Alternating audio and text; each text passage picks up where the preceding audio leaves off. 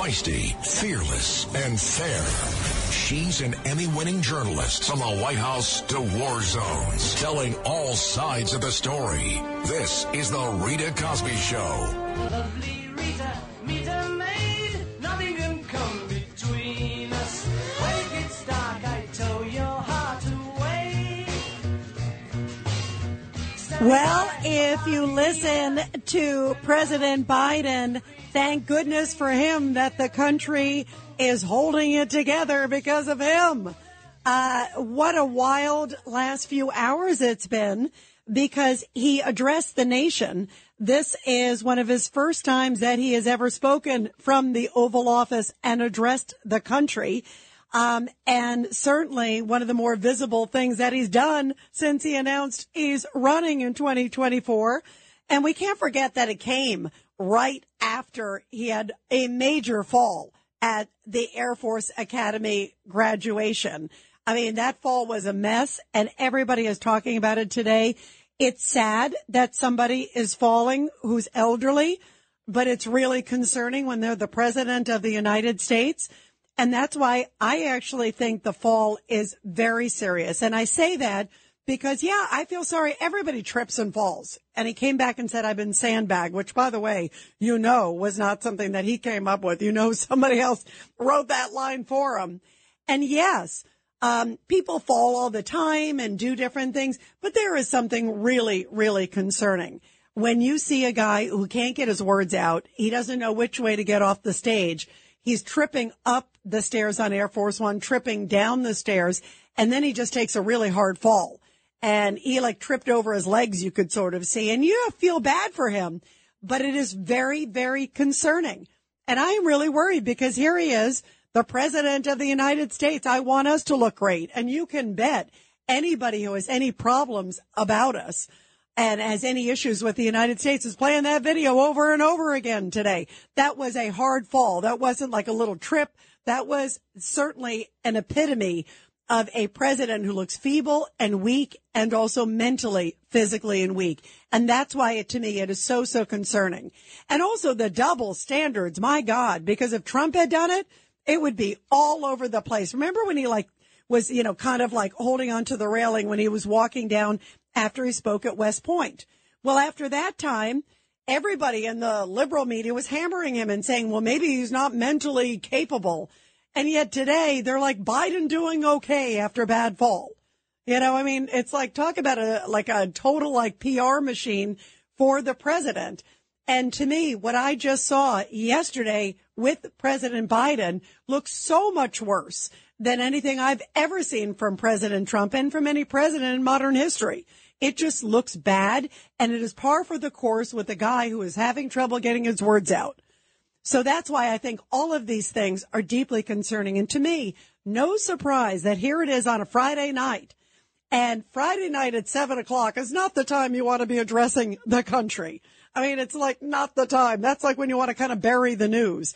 And yet he decides to do this address from the Oval Office. And I think there's no coincidence that he did it tonight after he had a horrible fall. And I think the fall had more to do with why he spoke out tonight than this decision on the debt ceiling. Of course, they've reached a deal. We know the House has passed it. We know that the Senate has passed it. And we know because of all of those things that indeed, because of that, um, you know, yes, it is going to go to the president. The president has said he's going to sign it. Um, he has worked out this deal already, remember, with Kevin McCarthy. And yeah, I'm sure he wants to like tout some horns that he did that, but I think much more than that. He is out there tonight trying to tell people that he's not feeble and he's not reckless and he still is quote fit to be the commander in chief. That is, of course, a long shot at this point when you hear and you see his capabilities. And that's why I think he came out tonight. I think he wanted to show, I think people in the White House were like, Mr. President, you got to get out there because you look so bad yesterday when you fell. And people are talking about your age. They're talking about your mental acuity. They're talking about your physical fitness. Are you ready to handle uh, what is old? It's only been two and a half years. There's still another year and a half, guys, of this term. And then you think that he can physically handle another four years? I hate to say it. I don't think so. And if you look at the latest polls, average Americans don't think so either. And so I think he was really out there to try to like show, oh, look, I'm here. I'm a marathon runner. You know, I'm ready for the triathlons at the Olympics. And I think that that had much more to do with him coming out and speaking about the debt ceiling deal, which if you look at it, the Republicans, I believe, got much more than the Democrats. But they, I'm glad, agree that at least there needs to be some decision for the good of the country. And I'm glad that at least things were resolved, but there are honest concerns. There are a lot of people on the right, the conservative, far sort of right, if you will, of the party that are saying this is not good. 71 uh, members in the House didn't vote for it. They feel like they could have gotten more had they held out. Um, I do think for the good of the country to put it past, but I do think that Republicans have to hold fast on a lot of other stuff. And to sit there and hear tonight President Biden uh, like he is the quote unifier in chief.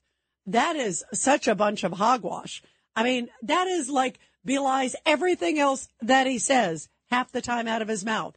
Every time I hear him open his mouth, it's like MAGA is this, MAGA is a threat to the republic, MAGA is that. I mean, this is not Mr. Unifier in chief. And in the same breath, when he got out there, by the way, tonight, just uh, about what was it, about three hours ago, he gets out there, right? And he does his little speech and says it's time to put the fury behind us. It's time to focus on peace. Here's a little bit of what he had to say and take a listen. And uh, you be the judge if this sounds like the same guy who has been blasting MAGA Republicans at every turn. Without unity, there is no peace, only bitterness and fury. And we, we can never become that country. I can honestly say, I can honestly say to you tonight, but I've never been more optimistic about America's future. We just need to remember who we are. We are the United States of America. And there's nothing, nothing we can't do when we do it together. When you do it my way is really what he should be saying because right after that, then he started saying, well, you know what? We will probably start increase taxes. Uh, the billionaires and those who own the energy companies. I mean, he started on his usual spiel. So he was divisive like five seconds after he said, don't be divisive anymore. You know, and it is a far cry from the typical speeches that we are hearing from this president. That's why nothing he says, I believe. It seems so insincere. It seems so orchestrated. It seems so ineffective. He still isn't answering reporters' questions because I think the White House knows that he can't answer reporters' questions. And what a far cry the commander in chief is from who we saw with President Trump. I mean, you see the way he handled the CNN. I call it the debate. It was a town hall, but that, you know, the host, Kaitlan Collins was grilling him every five seconds. And then last night he was on Hannity where Hannity was asking him a lot of questions. Also the audience was asking him questions. He was very seamless, very able to answer, very alert, very astute. And then you got this guy who's tripping left and right.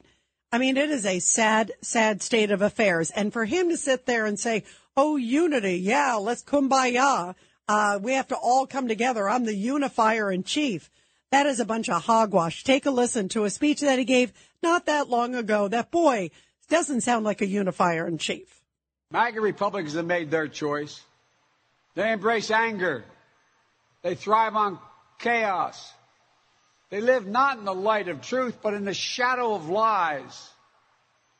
But together, together we can choose a different path. We can choose a better path forward to the future. A future of possibility, a future to build and dream and hope. And we're on that path moving ahead. I know this nation. I know you, the American people. I know your courage. I know your hearts. And I know our history. This is a nation that honors our Constitution. We do not reject it. Yeah, the MAGA Republicans are a threat to the democracy. They basically don't, don't deserve to live. And I am the unifier in chief. That's what he said tonight. And also trying to take a victory lap saying, boy, you know, we averted, we the common sense. You can see already where he's going. He's going to say, we did this with the quote, reasonable Republicans and those who are not reasonable don't even fall inside the Republican Party. He's just going to try to ostracize them. You already see where they're going with this. So he's going to try to turn this into some political victory and try to claim that he can work with reasonable ones, but the ones that aren't reasonable, if they don't work with him, well, then they're a threat to the Republic. That's where he is going with this. And that's why he was trying to use tonight to do that, but also to say, I'm still standing, even though, boy, he wasn't standing yesterday on that stage when he fell all over himself. And to me, that is a metaphor for his presidency. And by the way, here is Charles Payne on Fox News a little bit ago. And this is what he thinks of President Biden. It's it's almost like combined with the other mental faculties that we've seen. It's almost like a Mr. Magoo caricature mm-hmm. as the president of the United States, and that's what we should all be worried about. It is a sad state of affairs. And here's Emily Compagno with her take on how that fall symbolizes a lot more than physical frailties. We are all worried for his safety in what could be a traumatic event. He could break a hip. He could break an elbow. And when you combine that with his mental faculties and the questions that have rightly so been raised around them, that's where it gets concerning. If he falls all the time, if he's a big klutz, that's great. That's half of us, right?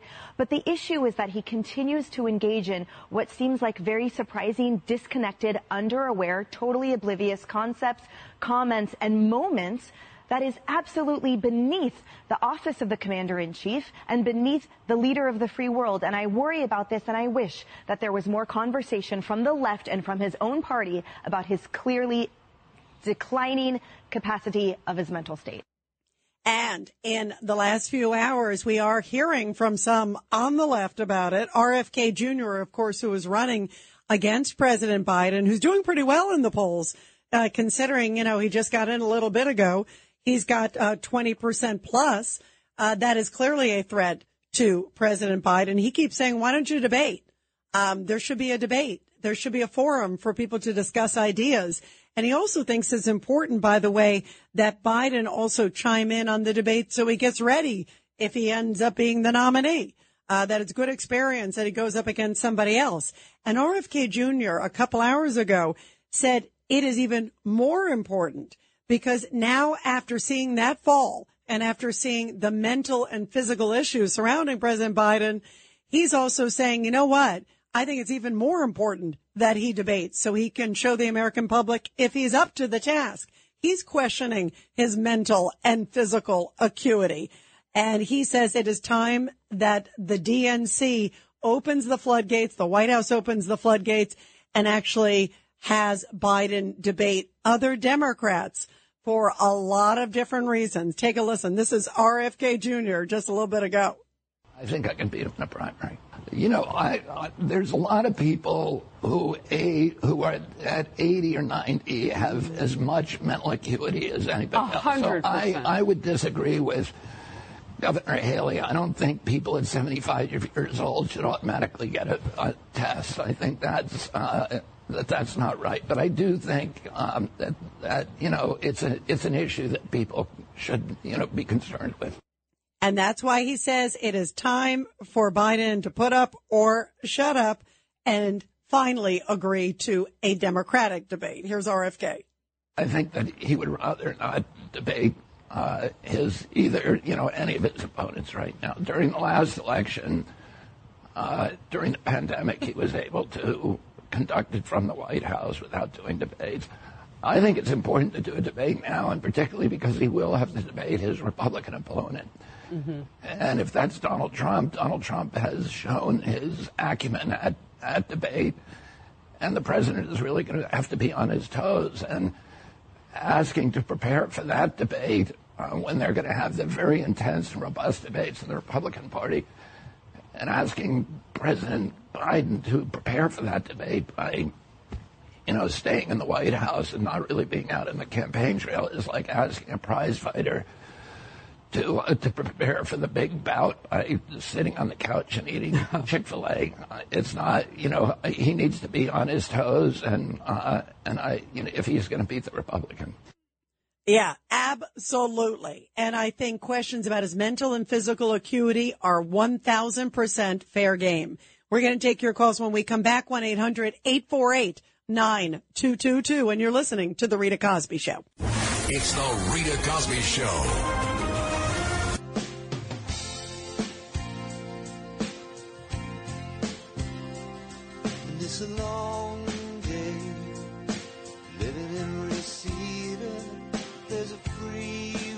This is definitely the perfect song. We're going to put it up for the chorus uh, because this fits President Biden on the stage there in Colorado yesterday. Here it is.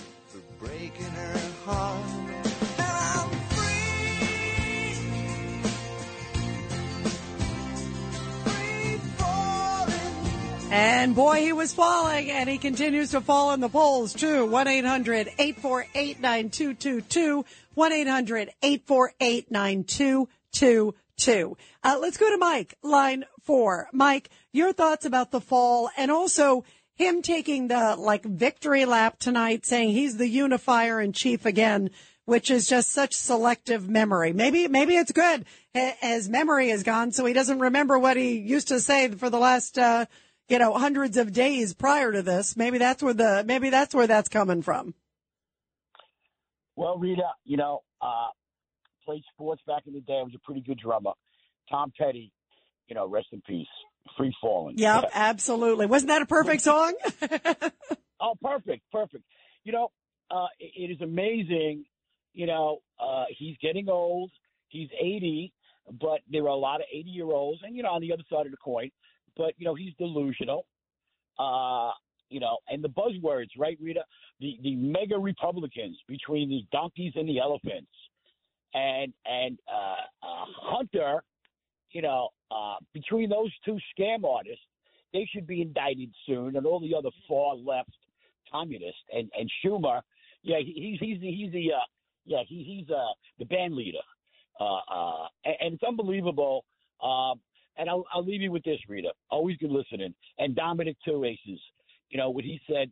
Uh, the Marine from West Islip, where I used to live back in the day. yep. And what he did on that train, he should not be indicted. And Sharpton, you know, Sharpton in his eulogy, the biggest racist, you know, doesn't mention anything about he was mentally disturbed, 44 arrests, and he's shouting to people, "I'll shoot you, mother jammers." And by the way, by the way, Mike, you covered a couple topics because I was going to even talk later on in the show, and I'm glad you mentioned it because indeed uh, the grand jury has started hearing evidence in that case um, with the Marine uh, Daniel Penny. So it's going to be interesting to see where that goes because just like you said, Sharpton has made it sound like uh, the homeless guy just came on and for no reason was basically choked to death for no reason, which is such a re uh, evaluation, rewriting history to a T. Mike, thank you very, very much, my friend, and always great to hear from you. You have a great, great weekend. Let's go to Michael uh, in Nutley on line five. Michael, your thoughts? Rita, I have some good news for your listeners. That Biden fall truly gave me hope as an American citizen because we're two heartbeats away from a President McCarthy. And I, you, you said the truth before, before earlier on the show when you said our enemies saw that fall, and that's making them more emboldened to attack Taiwan, maybe even attack Poland. That fall really says a lot about the leadership in our country, and our enemies are watching. I mean, Israel is a target with Iran. Things are going to go down, and I'm I'm worried about this. What's going to happen in the next couple of weeks or months? We might be in a war with China, and this is this did not help this stupid fall of Biden. Yeah, and, and I agree with you. I think the world is watching. Our allies are watching. Now, let me ask you, Michael, why do you think he did the speech tonight? I think part of it, I think a lot of it was to try to pretend like he's doing okay. I, I think more than even anything on this debt ceiling bill, I think he wants to, he's trying to pretend like he's a unifier in chief. I think he's going to try to say, well, the MAGA Republicans were in part of this. See how bad they are. I mean, I, I can already see where he's going. But I also think the White House said, you better get out there because you look like a bubbling idiot on the stage and you look so feeble and bad. I think that's part of it. Real quick, your thoughts, Michael. Of, of, of course, he had to get out there to, to make up for what happened yesterday. He is President Magoo. He is trying to bamboozle the voters again. And that's what's happening. Yeah, and and you know what's scary? They think, Michael, you're right, that the White House seems to think that they can keep him in the basement and he can beat any of the Republicans. Uh, yet he's got a track record, not something to brag about now. It's the Rita Cosby Show. Show presents Back the Blue. And in tonight's Back the Blue segment, a very sad story coming from Brandon, Mississippi, where an intruder who went into a Mississippi home armed with three guns and wearing a bulletproof vest took a woman hostage and later shot two police officers killing one and seriously wounding the other officer during an eight hour standoff that happened yesterday. The violence took place in the Jackson, Mississippi suburb of Brandon, where the officers had been called in as backup from several law enforcement agencies. Now, among those responding was Madison, Mississippi Police Department officer Randy Tyler, who died after he was shot twice in the chest with a rifle. Tyler had worked for seven years as an officer in Madison, another Jackson suburb, and the Madison department said that he was a member of its special response team and also directed the training of newly hired officers. Tyler also, by the way, had previously retired as police chief in nearby Ridgeland, uh, Mississippi. So a very, very sad day. And the governor of Mississippi, Tate Reeves, said in a statement uh, that today Mississippi grieves for Tyler officer, for Officer Tyler rather, his loved ones, and also the rest of the law enforcement community. Officer Tyler was courageous and his sacrifice likely stopped others from being killed or injured. Uh, they were able to get the shooter identified as a 22 year old man uh, from the town of Pearl, Mississippi, not too far away. What a sad, sad story, and what an important message. Uh, every time you see a member of our law enforcement, thank them for everything they are doing to protect all of us, and how sad uh, that a member in blue, uh, one of our great, great warriors out there, lost his life uh, trying to protect this woman and the other officer fighting for his life tonight. Of course, our thoughts and prayers tonight are with all the officers there of the Madison Police Department in Mississippi, and of course, all of our great men and women across this country. Well, we are talking about just obviously how bad crime is, how bad the border is. There are so many issues facing our national security and where we desperately need our law enforcement. And that is why it is so important. I think this next election, I think, is pivotal for the country. Later on in the show, we're going to talk about the migrant crisis. Boy, is it exploding in New York City. I mean, it is unbelievable. The cost is $8 million a day. And so that is completely out of control. In addition to that, we've got Biden who's like hobbling and wobbling and feebling and all over the place on the stage there at Colorado. And today, Karine Jean Pierre, this is the way she answered reporters' questions as if, you know, Biden is basically Tom Brady. Take a listen. Uh, and just to just you know make sure we clear the record here, he tripped over uh, a, ba- a, sandbag on the stage, and b- briefly he tripped and got up, and he, he got got right back up and continued uh, continued what he was there to do he did not uh, he, he there was no need uh, for the doctor to see him uh, as it was related to the fall. And he's doing fine. You saw most of some of you saw him last night when he returned uh, getting off of marine one on the south lawn. Uh, he spoke to this uh, so i would refer you back to his comments. And so i'll just leave it there. Uh, that sure sounds like can we try to move on? Because boy was it embarrassing. And i'm sure that that played a role with why he had to quote address the nation tonight. There is no doubt in my mind that they wanted to try to do a little uh, reconstruction after the disaster. And not only disaster, as we just talked about for America, but it just looks so bad because the rest of the world is seeing a very feeble, uh, very uh, enabled president mentally and physically. And then they see him fall on the stage. I'm talking about his performance prior to this. They see a sucker they see, uh, you know, him saying, "Oh, if it's a minor incursion, no big deal," and then Russia goes in. They see us abandoning Afghanistan. What a disaster that was. They see an open border. They see him reaching out to China. Word that the CIA director uh, was secretly over there in China, uh, trying to mend fences, uh, as if they should be over here mending fences with us. Uh, but yet they see a very weak president, and then they see him fall.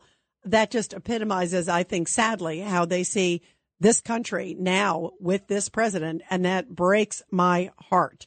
And meantime, also presidential candidates on the GOP side are also talking about the fall that fell around the world.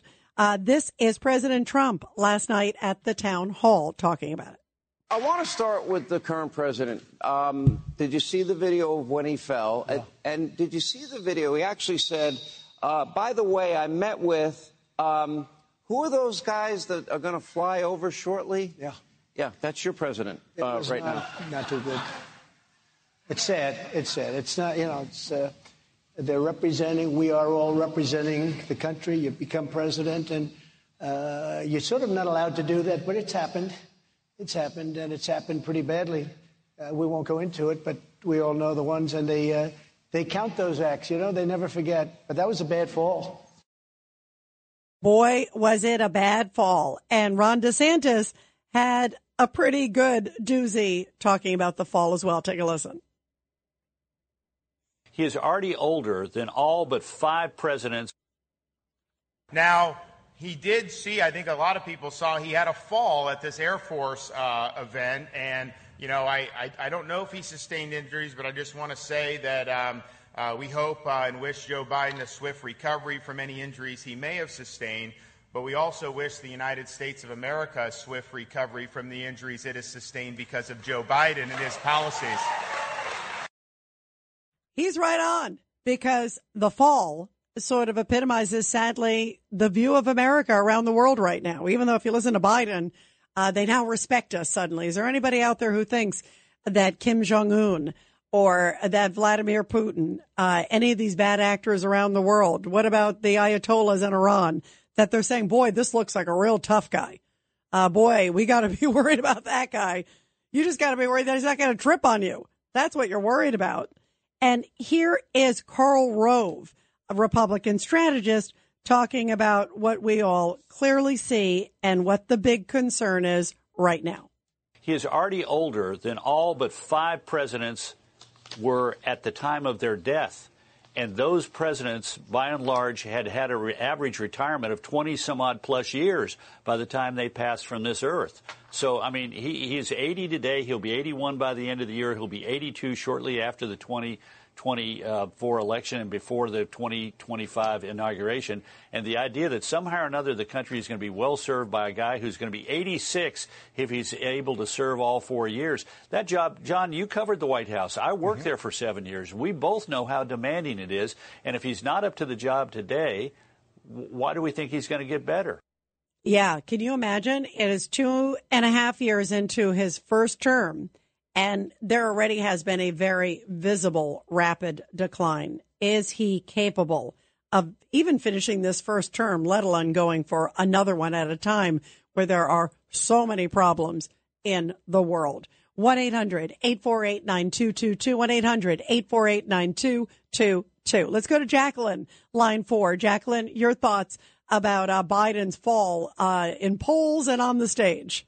Well, Rita, you know, it doesn't surprise me. Uh, he mentioned something about taking us into the future. In the meanwhile, all he's done, and there's no doubt in my mind that what he's going to continue to do, is drag us back into the past. Um, he's he's definitely not not capable.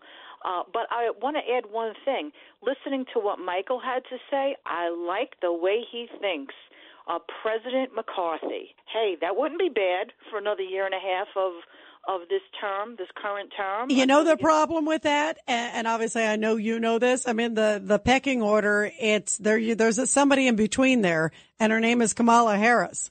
I mean, you know that that only comes after something happens to Kamala Harris. You know, and and right now, uh, you know, she definitely has more energy than Biden. Clearly, her policies are are out of whack, but that's a whole other issue. She's at least, you know, she's spry, she's alert. Uh, whether, you know, boy, she knows how to cackle at the right opportunity, you know? So it's a long ways away till there would ever be a McCarthy. You understand that. She may have the energy, but she's got a lot of other issues that I'm sure that Congress can look into and eliminate her as the second or the next in line to the throne so that we can get a President McCarthy. And if I can comment on one thing, I heard you speaking with um, uh, John Solomon earlier today, and I'm glad that he has looked into and has the documentation and the uh, footage, the film footage, when Madame Lugosi, as I refer to her, oh, she was so terrified and terrorized on January 6th that she and her daughter were being very flippant about being escorted out of the chamber, that they were making a video that was later used in some fly by night uh, documentary, quote unquote, that they were making. Just like the other one, AOC, that she was in fear of her life and that she she feared she was going to be raped. Like E. Jean Carroll, I mean, I think I think she's another one that's got a rape fantasy. Well, and the whole thing, by the way, with uh, you're right, AOC wasn't even like in the area where she said she was. Remember, according to other members of Congress. And and regarding the John Solomon, I thought that was blockbuster too, Jacqueline. I'm glad you brought that up. Um, when he brought up um, that they were filming and you can see like the daughter like following her around. And there were other moments. I remember like early on seeing the daughter following around thinking, what is this? What's, what does the daughter happen to be there following her around? And she's like, you know, looking to the camera. She's like talking like it, it seemed already staged, even the stuff I saw before this. But John really had a blockbuster cementing that that's the case. The other thing too, Jacqueline, uh, that he talked about was also that Adam Schiff and others were well aware that the footage was doctored, that there was some footage where there was no natural sound.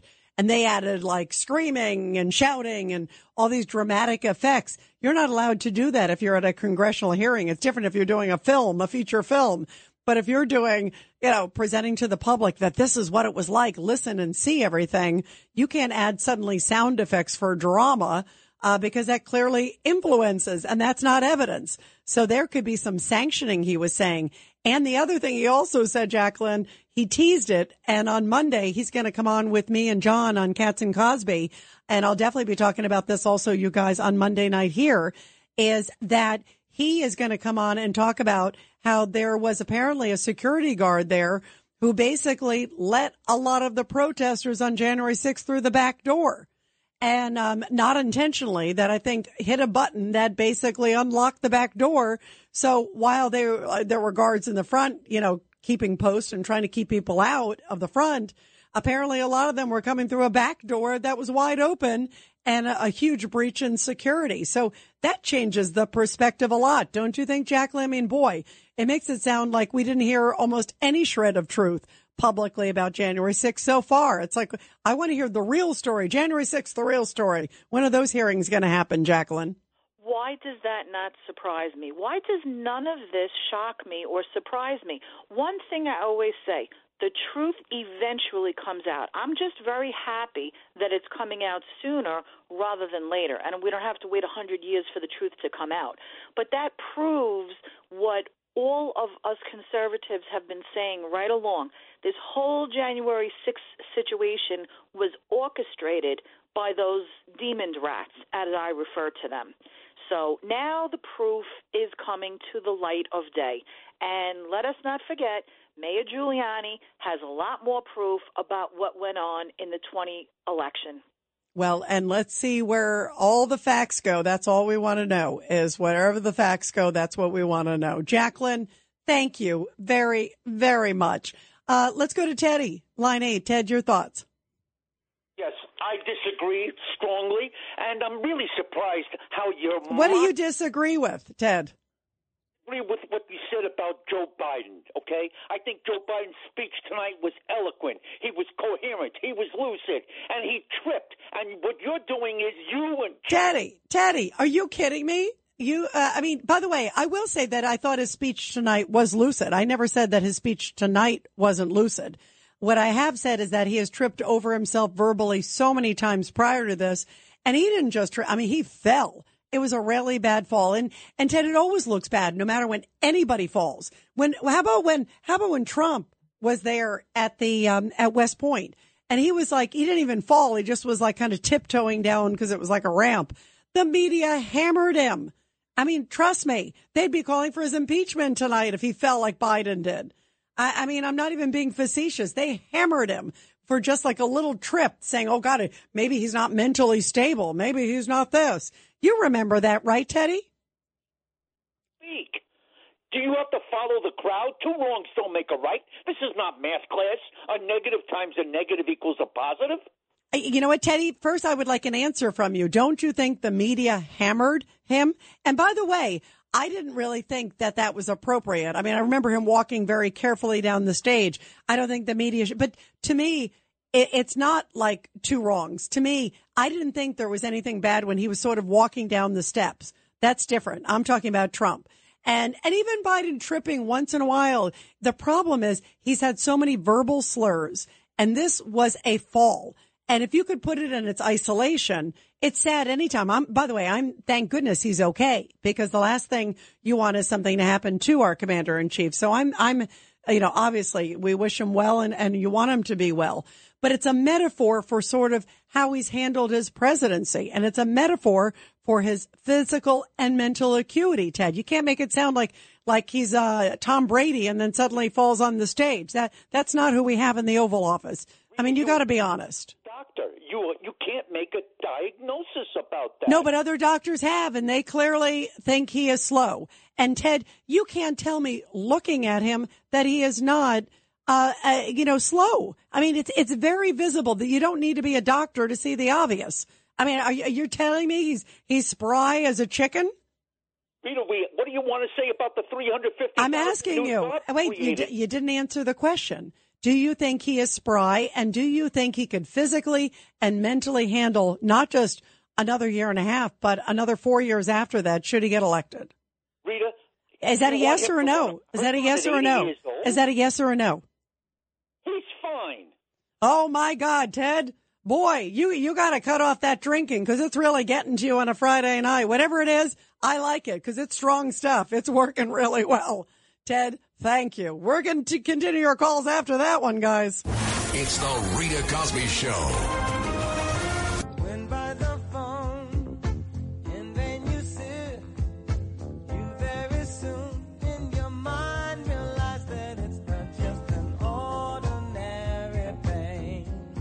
Or an ordinary fall for Joe Biden because he has fallen in the polls too.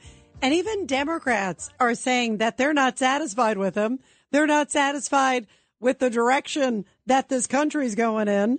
And yet, uh, no matter how much he falls, how hard he falls, he says he's still campaigning from the basement. Don't count him out. 1-800-848-9222, 1-800-848-9222. Uh, let's go to Andrew, line seven. Andrew, your thoughts. Rita, Rita, we could come together. with Teddy. But just yeah, what did you think, by the way, what did you think of uh, uh, Fuzzy Teddy Bear? Teddy's like, oh, he's okay. Right. And I think Teddy may have issues. Maybe he's older and has ailments, which is not me putting him down. So maybe he empathizes with Biden and doesn't want to be mocked.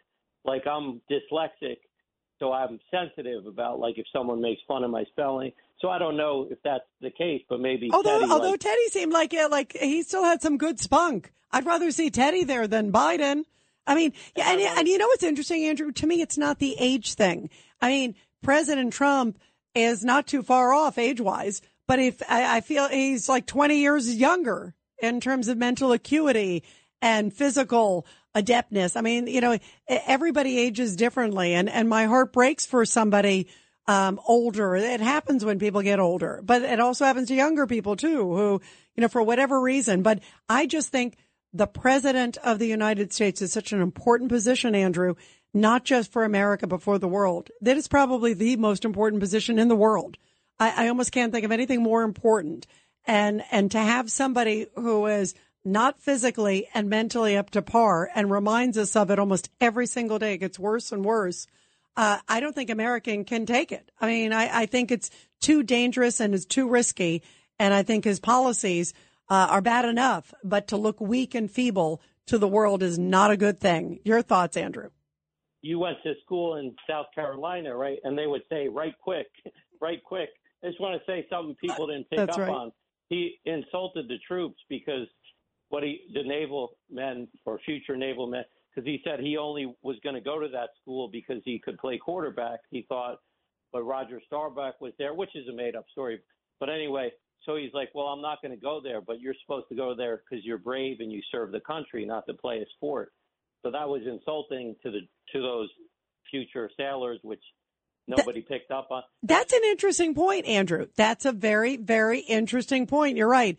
Uh, eh, there's always a little foible there. I'm glad you picked up on it. Norm, your thoughts on line two. Norm, your thoughts. Uh, my thoughts are he's not going to last to 2024. I, I, I just I can't see it. I just can't see it. Um, I think uh, Q Michelle Obama or uh, or uh, I don't know Gavin Newsom or somebody like that, because, or, or maybe you know God willing it would be someone like RFK Jr. But uh, I, I at least for the Democrat side, uh, I, I don't see it. Uh, I, it's it's very telling that they immediately had a uh, like a you know this this speech tonight. It's the Rita Cosby Show. I know your name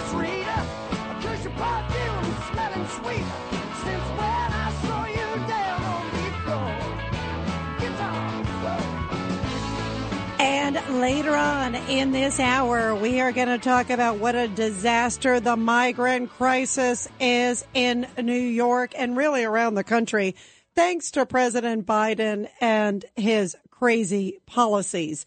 Uh, things are so bad that they are literally looking at 750 possible sites to consider to house migrants in New York City alone.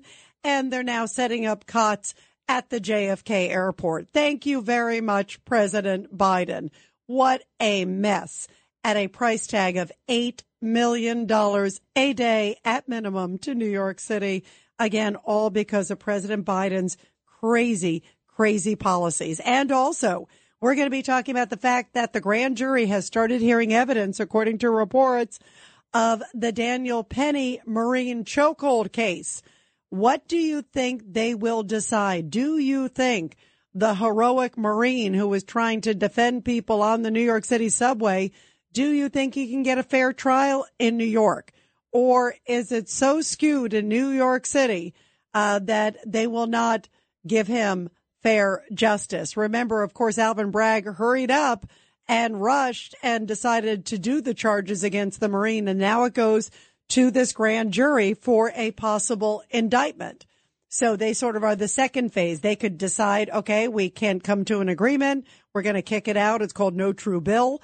Or they could proceed forward and go with the charges. You know, I have mixed feelings on this. My first thought is, well, it's New York and who knows what Alvin Bragg, the old saying, you can indict a ham sandwich.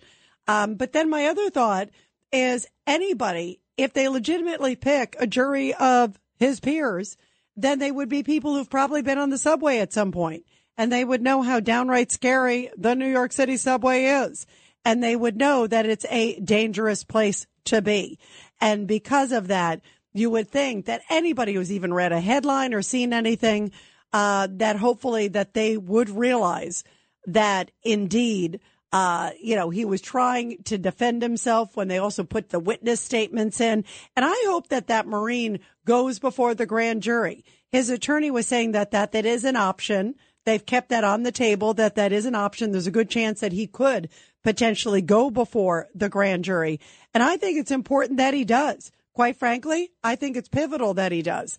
I think that he should go in and say, Hey, listen, I have nothing to hide. You all know I was there. It's on the videotape. I was doing it because it was self defense. And he's even come out and said he would do it again because he feels like he did the right thing at the time. He didn't intend, of course, to kill Jordan Neely. Jordan Neely, in fact, he like put him up in the recovery position, like he was trying to help him afterwards. He thought he had just passed out. He was just trying to neutralize temporarily the guy so he would stop harassing people. Of course, that's a very different version than what you hear from Al Sharpton.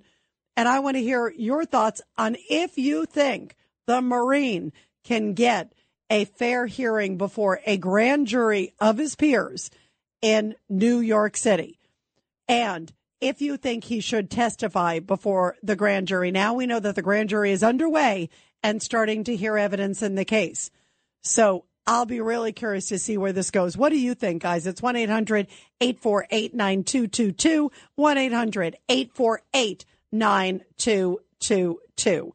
Meantime, we're also talking about the war of words uh, between DeSantis and also Trump as Joe Biden is tripping and bobbling and wobbling on every single stage that's out there. And boy, did he fall all over the place. So now the GOP is saying, you know what? We definitely have to figure out how to topple this president. And you can see that they're taking swipes. Clearly, President Trump and also DeSantis clearly see that this is definitely a two man race at this point. Next week, we know that Chris Christie's going to get in. He's going to throw some flames for sure Trump's way. Uh, there's a lot of bad blood between the two of them, and he's kind of made it clear that he's an anti-Trumper now. He was a pro-Trumper for a long time. Uh, then he had some bad blood with the transition team, if you will. I remember that he wanted to be part of the transition team and had all these people set up.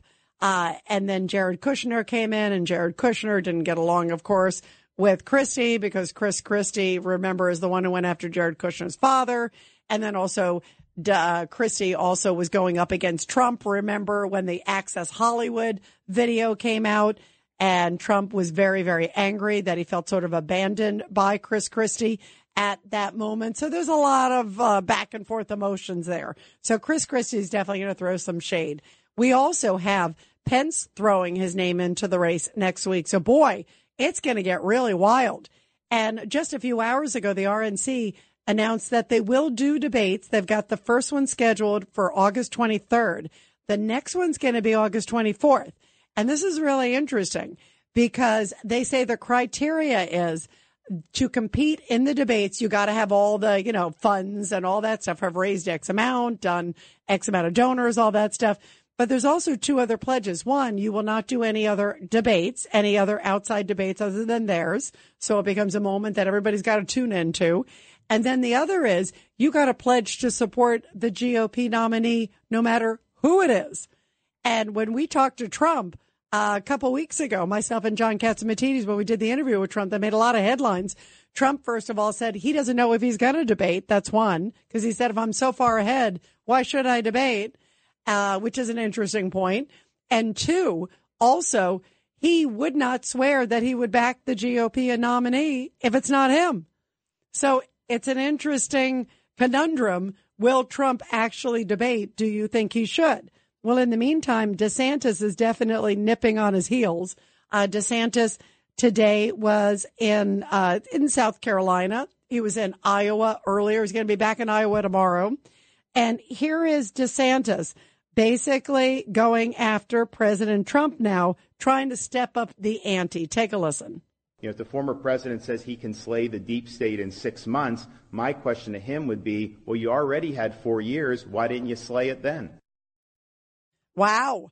Ouch. In other words, you had time to do it. And that's in response to President Trump, who said that he was quoting DeSantis. DeSantis was like, pick me, pick me, pick me, because if you pick me, I'll be around for two terms. Trump would only be there for one term because of course he was a one termer before. And Trump's response was, well, why does he need eight years to fix things? Why is he trying to make the case for eight years? I can fix it in six months. And so now he's saying, well, if you're so good, uh, why didn't you fix it in four years? That's DeSantis's reply. It's like this back and forth. And here is President Trump going after DeSantis for his comments. I've been watching DeSantis go out and say, uh, I've got eight years. It's going to be eight years. Let me tell you something. Right there, you should vote against him. It'll take me six months to have it totally the way it was. We'll have it fast. It's drilling, it's the wall, and it's getting criminals out of our country that have been allowed to come in so freely. We're going to get them out. ICE, we're going to double up on ICE and the Border Patrol. They're incredible people. Brandon Judd and Tom Homan and some people that we have are phenomenal people, but they uh, don't use the good ones. They use uh, very liberal, very radical left people. And President Trump further said the eight years that DeSantis is talking about, well, that is not a serious number. That if he comes in, he knows where the Oval Office is, he knows where the bathrooms are, he knows where the leadership is. He's not a novice. and he's also run a country before, not just a state. Here's a little bit more of what he said. Who can believe in an open border? But when I heard uh, DeSantis go out and say, uh, and, and talk about eight years, we need eight years. You don't need eight years, you need six months. We can turn this thing around so quickly. If you need eight years, who the hell wants to wait eight years? You don't need eight years. I'll have it turned around. And I think fully turned around. We'll be drilling and we'll be doing a lot of things. We'll be energy independent in six months. We'll be able to do that in six months. We'll be able to do it in six months. And this comes, by the way, as you look at the poll numbers. I mean, President Trump is so far ahead in so many of the polls. There's the real clear uh, politics polling average. That basically is like a synopsis, an average of all the leading polls. And boy, does he hold a huge early polling lead. Uh, just to give you an idea, again, this is the average of all the different polls. Uh, this is the latest one that came out. It has Trump at 53.2% and DeSantis, not DeSantis, but DeSantis at 22.4%. That is an enormous gap. That's at least 30 percentage points, which is a huge lead. So do you think DeSantis can overcome it? And also, what do you make of the fact that whoever it is at this point, it looks like they're going to be going up against Joe Biden. And does Joe Biden even have the energy to continue the campaign? Campaigns are rigorous. I mean, you look at already, even just the last few days between Trump and DeSantis alone have been all over some of the key states and campaigning and doing the rallies and doing this is just the beginning. The debates, as I mentioned, haven't even started yet. The first debate is August 23rd. And there may be so many GOP candidates, they're saying they may do two nights, August 24th. But I mean, this is just the beginning. And you are, I've covered camp presidents uh, when they've been on the campaign trail. I have followed them on the campaign trail as a journalist. And it is relentless. It's sometimes, you know, five, six, seven, eight stops a day, no sleep, running, running, running, running, running. And it's exciting, but you got to have the energy to be in the game. And it looks like President Biden doesn't even have the energy to be on the stage. 1 800 848 9222. 1 800 848 9222. Let's go to Tony, line four. Tony, your thoughts. You're making me laugh because I was thinking of uh, Primary Colors, the movie about Bill Clinton. Remember Oh, yeah. when he was on the campaign trail? Sure. He had so much. He had so much energy, and he was getting into mischief along the way. So this, you know, I believe that, and I love that. Mr. Magoo is not our president.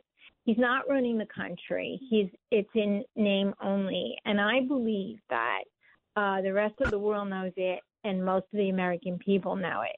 I believe he spoke out today in his good guy, bad guy, some good guy speech because I believe, Rita, that this FBI document is sort of looming in the background for next week. That's just my opinion. And by the way, by the way, you heard the big news um, that we were talking about that now Wray has agreed to show it to Congress. Um, not necessarily hand it over, but at least walk it over and show it to Congress. So at least there's some progress on that front. So the world knows he's not running the country. And obviously, you know, the first time we heard about him. He has fallen so many times. So that's not why he did the speech. Most of the time, it's like on Air Force One, I went through it. And a lot of times, you would think they would be a little more careful with him. I said, Are they trying to get rid of him? Because no one ever watches him going up and down the steps. But then there was Hiroshima at a G7 conference or whatever. But the first time he did it was really strange. It was in November of 2020. He was president elect. And he broke his foot after a shower when he says tripped on a rug while chasing his dog. I remember, Tony, you're right. And, and we never knew. It's not like where there's video, but that's what they said. You're right. The other time. So, uh, uh, hey, Tony, do you think that that now in hindsight, because at the time that was kind of early on, do you really think he tripped on his dog? pulling its tail, he might have been doing that because he's Mr. Magoo. so I'm excited about this, but listen, the world knows, and I think all the people in leadership know in the GOP. You know, those that are looking at him, they know he isn't running the country. So how can you put that man on any kind of a platform? He'll fall. And I, when I was looking at it, when when the Secret Service was near him, it almost looked like you know they put the sandbag there on purpose. Right. Maybe they were like hoping, boy, please, maybe he'll fall. I mean, look, I'm glad in all seriousness, I am glad that he's okay because he is our commander in chief and he always want the best for the country and he always want the best for everybody. But I'm telling you, uh, it is, it is a metaphor for how he is running this campaign. And it is uh, just a sad display to America. I feel like we have fallen so much uh, whether it's you know uh, the way they've handled the military and the way they pulled out of Afghanistan. I just and the border and crime. There are so many issues right now that to me it is just sort of a metaphor for his presidency and sadly the country under him, and that breaks you know it really really breaks my heart. Uh, Tony, thank you very much. We're going to continue your calls, everybody, after the break. 1 800 848 9222. It's the Rita Cosby Show.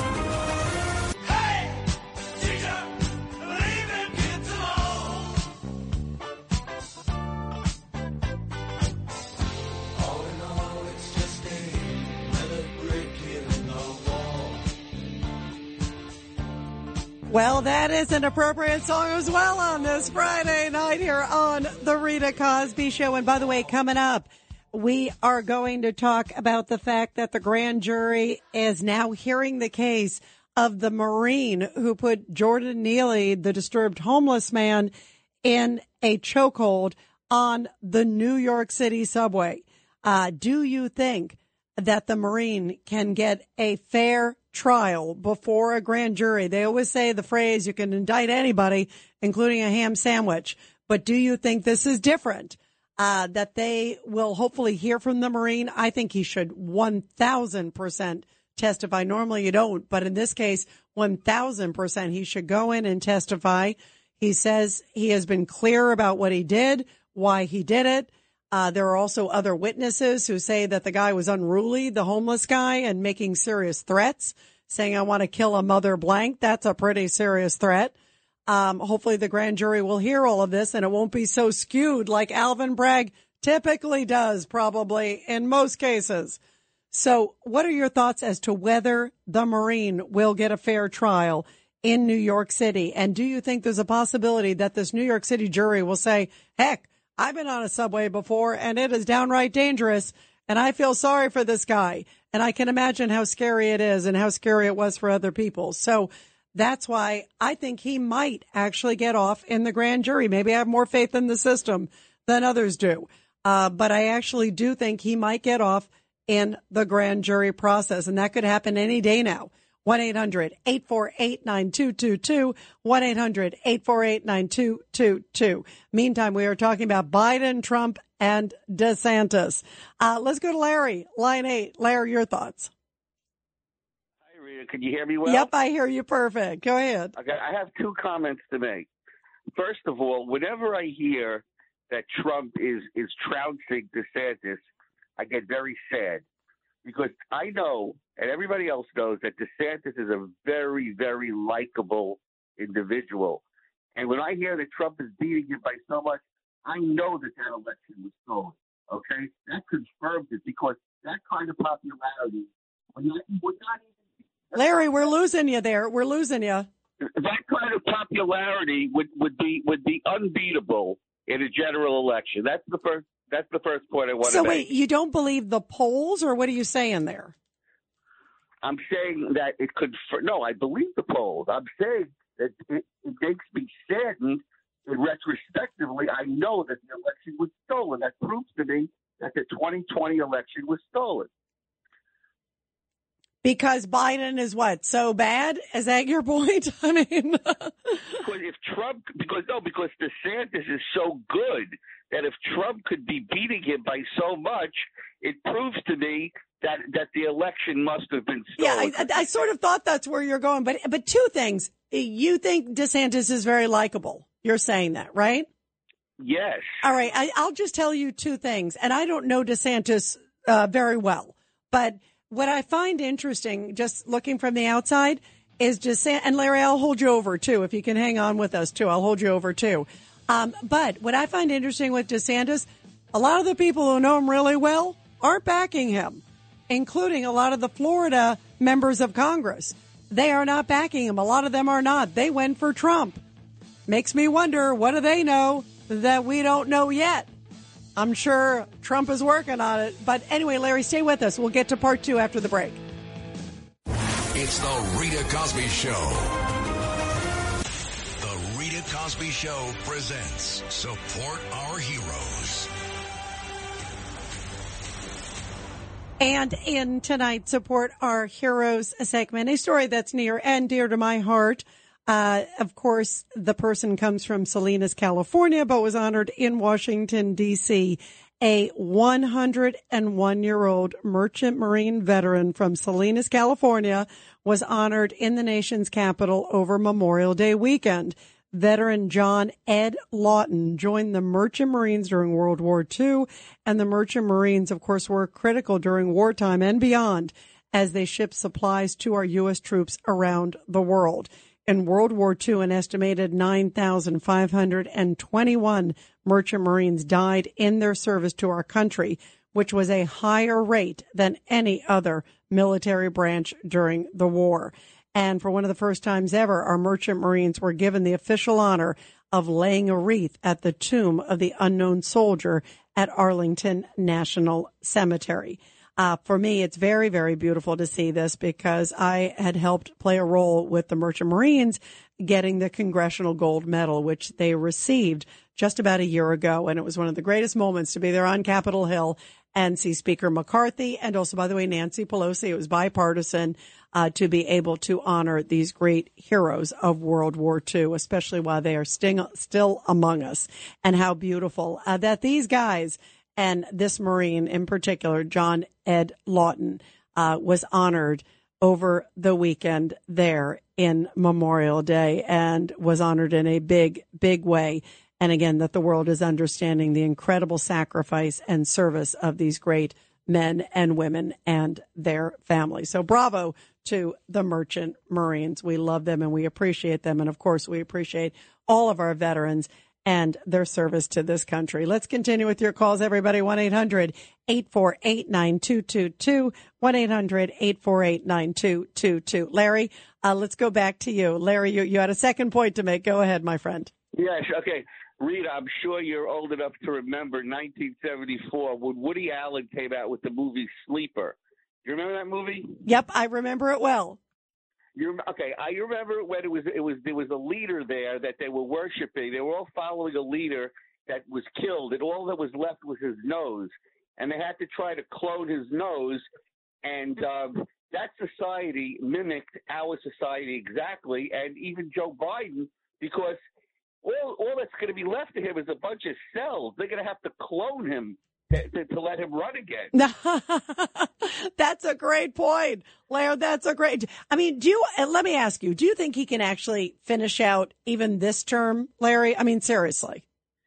Obviously not, but but the but the difference between this term and next term is going to be exactly the same. I mean, they're just going to have to keep pushing him. You know, I mean, I mean, they could push a dead. If they could clone a nose, they could certainly push a dead body. You know what's funny? I was earlier today. I was talking to Ari Fleischer, former White House press secretary under George W. Bush, um, and uh, he was talking about how uh, he believes like it was sort of like a version of Star Trek, almost like you're talking about how they sort of brought the clone person out and like here he is, he sort of stayed, you know, uh, preserved, and that they're going to like prop him up. Um, and I can't, I just can't physically imagine how he's going to do it, uh, for the rest of, and, and with us with a straight face watching his fumbles and his bumbles and even just some of the comments he made, forget even the falls, just even some of the comments are just downright scary and frightening. And it makes me wonder, what is he doing behind closed doors when he's dealing with some of these people? That is a scary premise. Larry, thank you very much. You're terrific. Have a great, great weekend. Um, let's go to Robert in Philly, line four. Robert, your thoughts. Hi, great to talk to you, Rita. I- I'll be really quick. I thought it was funny that you got Teddy to admit that it was wrong for the way his media went after Trump. Of course, he's a hypocrite and didn't think it was wrong at the time. He only thinks it's wrong when you go after his guy, and that's hilarious. Please have him on every night. yeah, sometimes uh, sunlight is the best infectant. You got it. Robert, thank you very much. Have a great, great weekend. Um, and let's go to Lonnie, line seven. Lonnie, your thoughts about all this? Lonnie, go ahead. All right. Oh, yeah, hi, Rita. Um, first of all, I just want to let you know that I love Danishes in my coffee.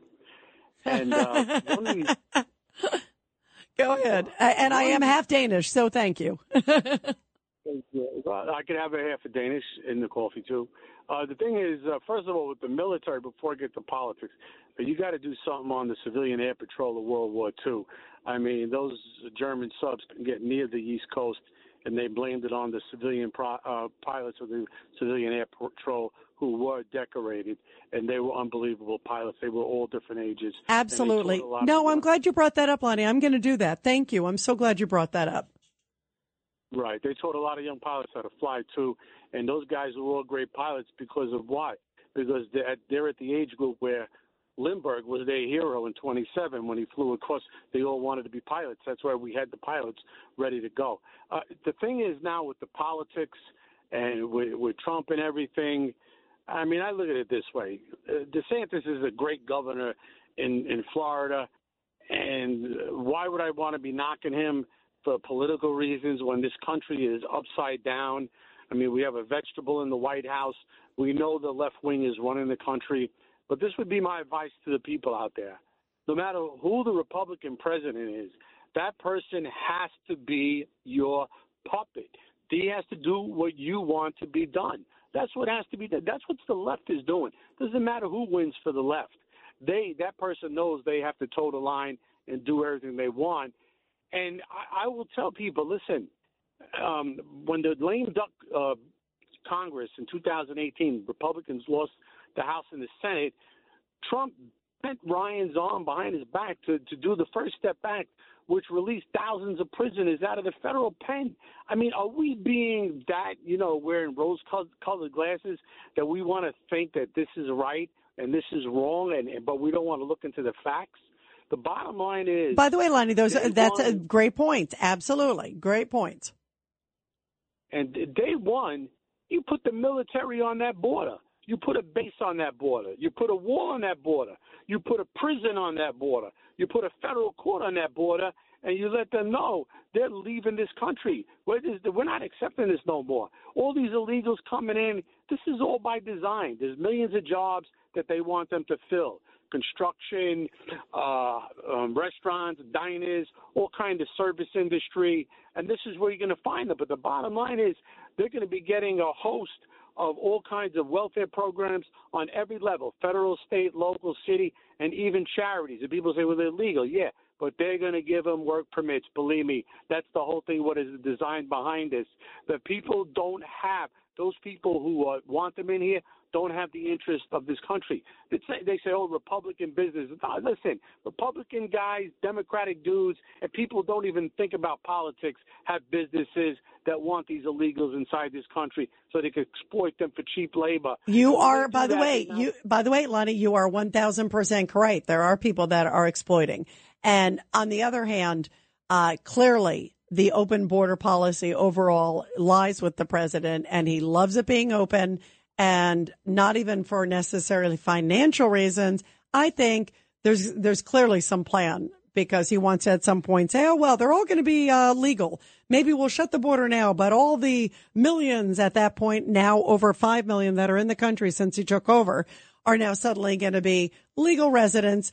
And we're just going to kind of move on. I, I mean, there are so many layers to this, but, but you hit it on the head that our country is in serious, serious trouble right now. And it's of serious, serious concern. And for all those reasons, um, you know, we got to stand united. And that's why I think it's important that we have a president who looks strong because there's a lot of problems out there and there's a lot of people who would want to capitalize on the situation. Uh, let's go to Joanne, line four. Joanne, your thoughts. Yes, Rita, how are you? Good. How are you doing? What do you think's ahead with uh, Biden fumbling and bumbling? Oh, I'm, I'm, yeah, I'm going to say that in one second, but I just want to give you a compliment first, and then I'll move right on. Um, I heard your interview with Cuomo the ex-governor Cuomo uh, about a week ago. Yep. It, you were so fantastic. I couldn't believe it. You were so spot on and and beyond spot on, but you were just so awesome in that. I loved it. Loved it. That's Thank you very much. Thank you.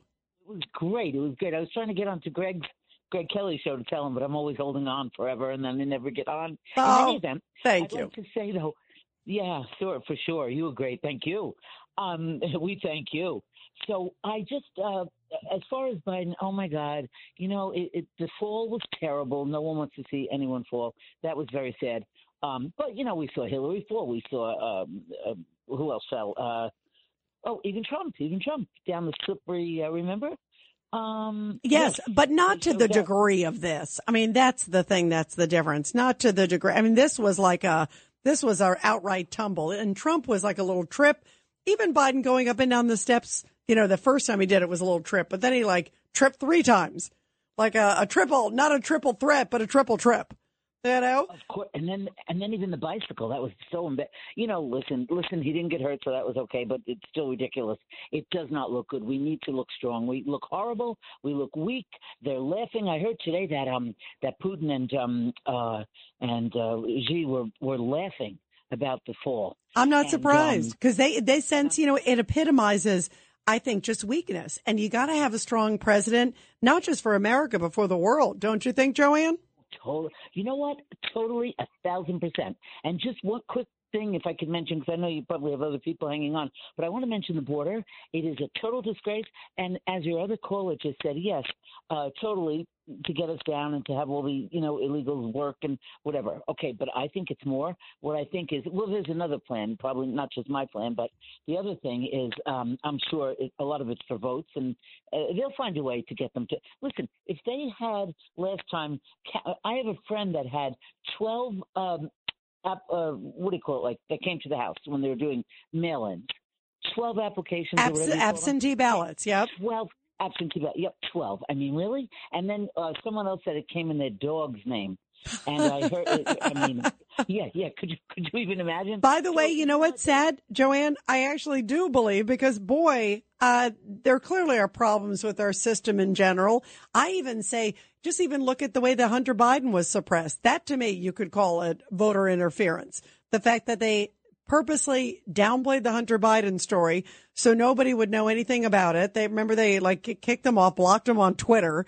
They had no access to tell the story. Biden goes on the stage and makes it sound like, oh, what are you talking about? I mean, for all these reasons, uh, it's a disgrace. And the American public needs to have the best information, the educated. They need to know the real physical and mental acuity of our current president. And I think he should debate. I actually, that's why I actually think RFK's idea of debating, he's calling for a debate right now. And I think there should be one. I think the American public needs to see, is he physically fit? Uh, can he really handle it? Because it is a tough job being the president. And uh, I mean, it ages. I, I, remember, remember when Obama went in? I mean, he looked nice and spry, playing basketball, hanging out. He looked like, uh, like his hair was like almost white when he got out, you know? And Clinton too. Clinton aged so much and those were both young guys, you know? So you can imagine the toll it's taking on somebody like a President Biden. I, I mean, it's, it's, it is just stressing, not just for him, but for the world. Uh, Joanne, thank you. You got to call back again. You are terrific. And everybody, before we go, I want to get your thoughts also on the grand jury now meeting in the subway chokehold case. And the attorney for the Marine, Daniel Penny, thinks that there could be a fair trial. Listen to what he had to say. As far as, as a fair trial, I, I, I have been trying cases in, in, in, in New York City for, for 20 years, um, the majority of which have been in front of Manhattan jurors. Um, I don't have any any doubt at this time that my client can get a fair trial here. I think you know in in some ways th- this is really uh, the best place to try the case because so many people that are going to be judging the facts will have be, will be able to relate to the sort of situation that confronted my client and the other passengers on that train. But if you listen to the attorney for Jordan Neely's family, that's a homeless person's family, uh, he basically makes it sound like for no reason the homeless guy got choked. Take a listen. It was not something that was easy to foresee since you had an individual who stepped in to help his fellow passengers to then be charged with the uh, death of Mr. Neely was uh, was a bit of a surprise, especially considering the fact that he had been interviewed by the police and was told that he was free to go, and then was later arrested. So that it was not something that was anticipated. And that actually is the attorney, rather. Oh, I see. We got a couple things marked the same, but let's go to, uh, let's go to 10B if we can. This is the attorney for Jordan Neely, and his name is Donte Mills. And he paints a different picture. That was Steve Raiser, who's also an attorney for the Marine, kind of explaining how it was a surprise that the charges came to begin with. But again, if you listen to the attorney for Donte Mills, it's a different story. No one on that train asked Jordan, What's wrong? How can I help you? He was choked to death instead. So, for everybody saying, I've been on the train and I've been afraid before, and I can't tell you what I would have done in that situation, I'm going to tell you. Ask how you can help. Please. Don't attack. Don't choke. Don't kill. Don't take someone's life. Don't take someone's loved one from them because they're in a bad place. No one on that train said, You started out by saying, I'm hungry. I need food. I'm done with it. I don't know where to get food. I don't care if I die. I don't care if I go to jail. I'm just done. No one said, Here you are, sir. Let me meet your need or help you in a situation or give a word of encouragement. That's not what happened on that train. Wow. So they make it sound like it was the passenger's responsibility to take care of the homeless guy who was threatening them. Does that make any sense to you out there? And what do you think is going to happen now that the case is before the grand jury? 1-800-848-9222. And I'll take your calls when we come back. It's the Rita Cosby Show.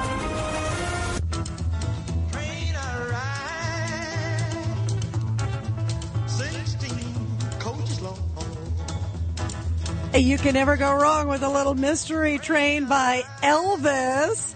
Don't step on my blue suede shoes, Elvis. But I love the fact that uh, it is always a mystery. And it's a downright scary mystery. And you don't know what you're going to get when you're on a New York subway, that's for sure. And now the case that everybody around the country is watching where the Marine Daniel Penny put the homeless guy in a chokehold saying that he was worried about other passengers and the threats coming from the guy to other passengers. Now it is before a grand jury. So the question is, will the grand jury indict or not? Well, here is the attorney for the Marine, Steve Raiser, saying that the Marine's goal was to protect others. The mindset is pretty simple. Uh, he was fearful for the safety of those passengers. So when he acted, his mindset was to keep his fellow passengers safe from attack.